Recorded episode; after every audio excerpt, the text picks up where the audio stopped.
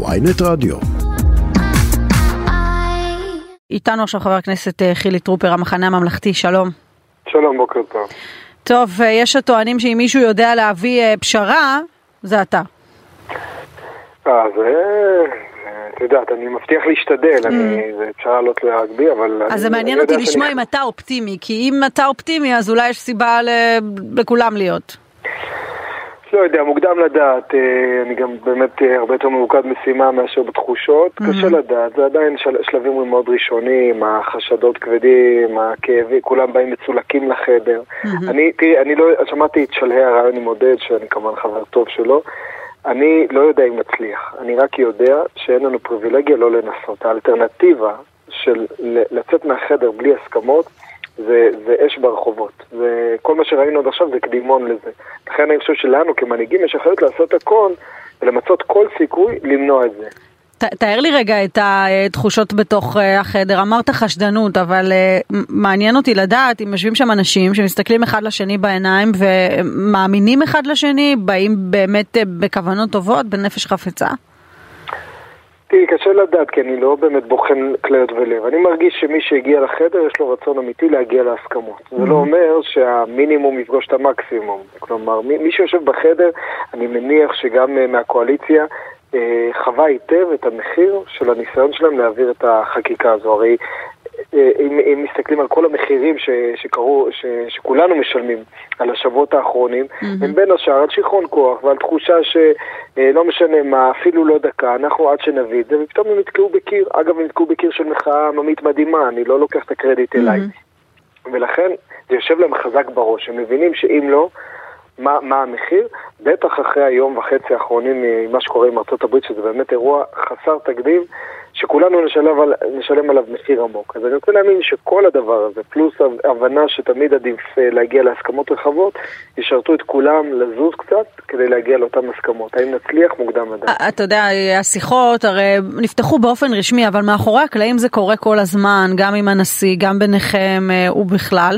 זאת אומרת שאתם פחות או יותר מכירים את מרחב התמרון הקיים כאן, וגם את מרחב הגמישות של הצד השני.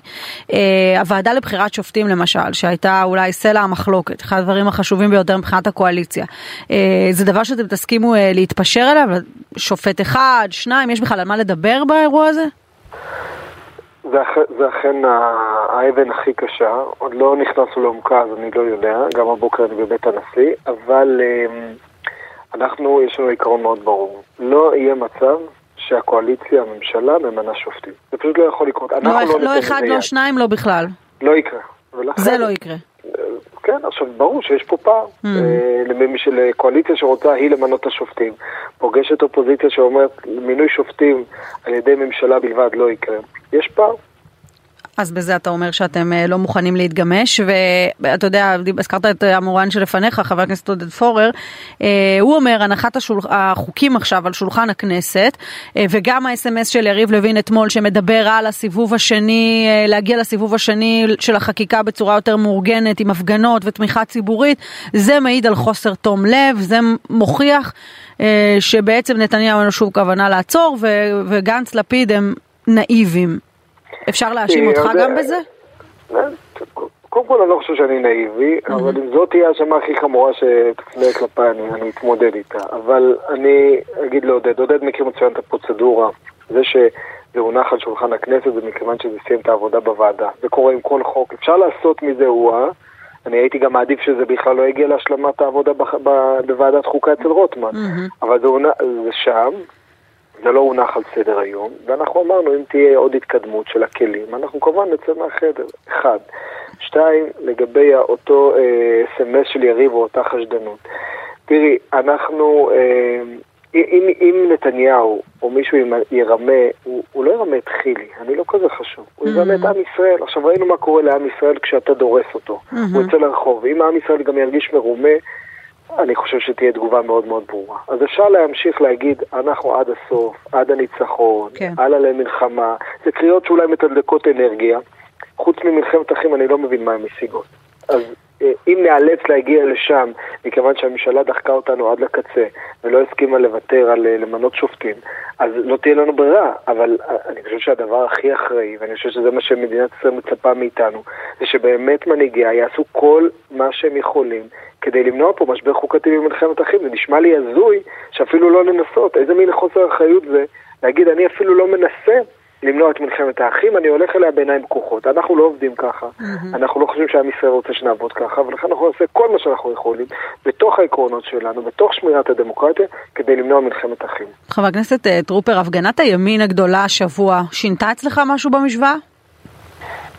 לא, לא, אני, תראה, מכיוון שאני בא מהאזורים האלה, אני מכיר מצוין שיש חצי עם, וכדאי שכולנו נכיר הוא, הוא באמת מחצית העם, כמו שאומרים? כן, אני לא יודע, הוא חלק מאוד מאוד גדול. Mm-hmm. אני אומר לך, כולל בתוך המשפחה שלי, אנשים שהם תומכי רפורמה, לא mm-hmm. פחות פטריוטים מאף אחד מאיתנו, ומרגישים רמוסים ומאוכזבים וכועסים. אז אני גם אומר להם, תראו, החיצים שלכם צריכים להיות מופנים לשליחי הציבור שלכם, שבאמת עשו כל טעות אפשרית, ובאיזשהו בהיבריס. אה, דהרו לתוך הדבר הזה והתנגשו בקיר. Mm-hmm. אבל אחרי שאני אומר להם, תפנו את החיצים, בסוף אני יודע שיש לי אחים שכרגע מרגישים לא פחות כואב ממני. עכשיו, mm-hmm. חלק גדול מכישלון הממשלה היה שהם לא הקשיבו לכאבים ולקולות. הם אמרו, לא אכפת לנו כלום, מתקדמים. אני לא רוצה להיות תמונת ראי של זה. Mm-hmm. אני לא רוצה להיות כזה שלא מקשיב גם לצד אחר. אלה אנשים שמחר יהיו אותי בעבודה, במילואים, בקניון, במסעדה. אני לא, אני רוצה להמשיך לחיות איתם.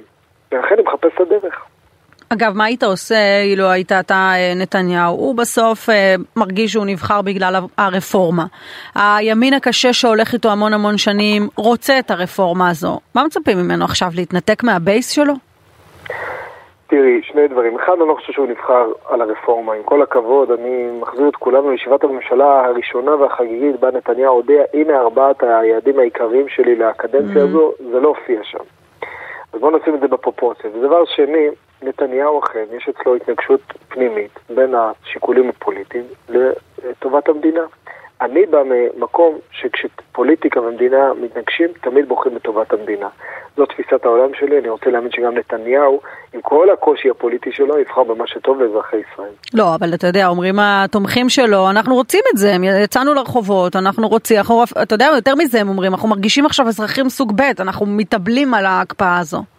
אז אני מקשיב לכאב שלהם, אני גם, אגב, בכל מחקרים מראים שנכון, חצי העם רוצה אולי את הרפורמה, אבל גם רוב של מצביעי הימין מעדיף הידברות ומעדיף הסכמות על ידי הרפור... על, ה... על חשבון הרפורמה. כלומר, יש רוב ישראלי גדול מובהק, הוא, נכון, יש קיצונים, קיצונים יש בכל צד. אבל רוב ישראלי רוצה שנגיע להסכמות כולל פשרות. אני לא מכיר הרבה מאוד ישראלים שמאמינים בעד הסוף הזה ועד הניצחון, כולל להכריע את הצד השני על, על הרצפה. זה לא, זה לא דרך לבנות בחברה, זה לא דרך לחברה ישראלית כל כך מגוונת ומקוטבת. אני רוצה להאמין שגם נתניהו יתעשת ויבין את זה, גם אם uh, בדרך שילמנו כל כך הרבה מחירים. אני רק מדמיין, לו... Uh, כמה כאבים יכולנו לחסוך לחברה הישראלית לו לפני שלושה חודשים שבני גנץ אמר בדיוק את מה שקרה בסוף. Mm-hmm. תעצרו ונדבר. כמה יכולנו לחסוך. יש, יש אומרים אם, אם היו מסירים את החרם אה, כלפי נתניהו כבר מזמן, גם את הכאב הזה יכולנו לחסוך, כי לא היינו מקבלים ממשלת ימין מלא מלא שאנחנו רואים שזה פשוט לא עובד. זו שאלה שצריך לדון בה, ואני חושב שאנחנו פחות אנשים שצריך להפנות אליהם, כי אנחנו אלה שניסינו לשבת איתו. כלומר, אה, אני ישבתי עם נתניהו. וראיתי שאין שם רצון שותפות אמת, אז להגיד לי בוא תעשה שוב, זה נראה לי קצת לא רציני. השאלה אם אה, נתניהו אולי אה, השתנה, אולי משתנה, זו גם אפשרות. קודם כל, יכול שהוא משתנה, אבל לא נראה לי לכיוון החיובי. אה, בוא, בוא נגיד, את מכירה אותו דעתי יותר שנים ממני. נראה לי שגם את תגידי שהמגמה היא לא, היא לא מאוד מעודדת. אבל הוא ראש הממשלה, הוא נבחר בבחירות דמוקרטיות, אני מכבד אותו, אין לי שנאה כלפיו. אני, זו הממשלה שהוא בחר. הוא נצמד לקיצונים, כולנו משלמים על זה מחיר, אבל לצפות ממני אחרי שכבר ניסיתי פעם אחת, עכשיו עוד פעם תבוא, זה נשמע לי לא, לא לעניין. אז אתה איתו סיימת.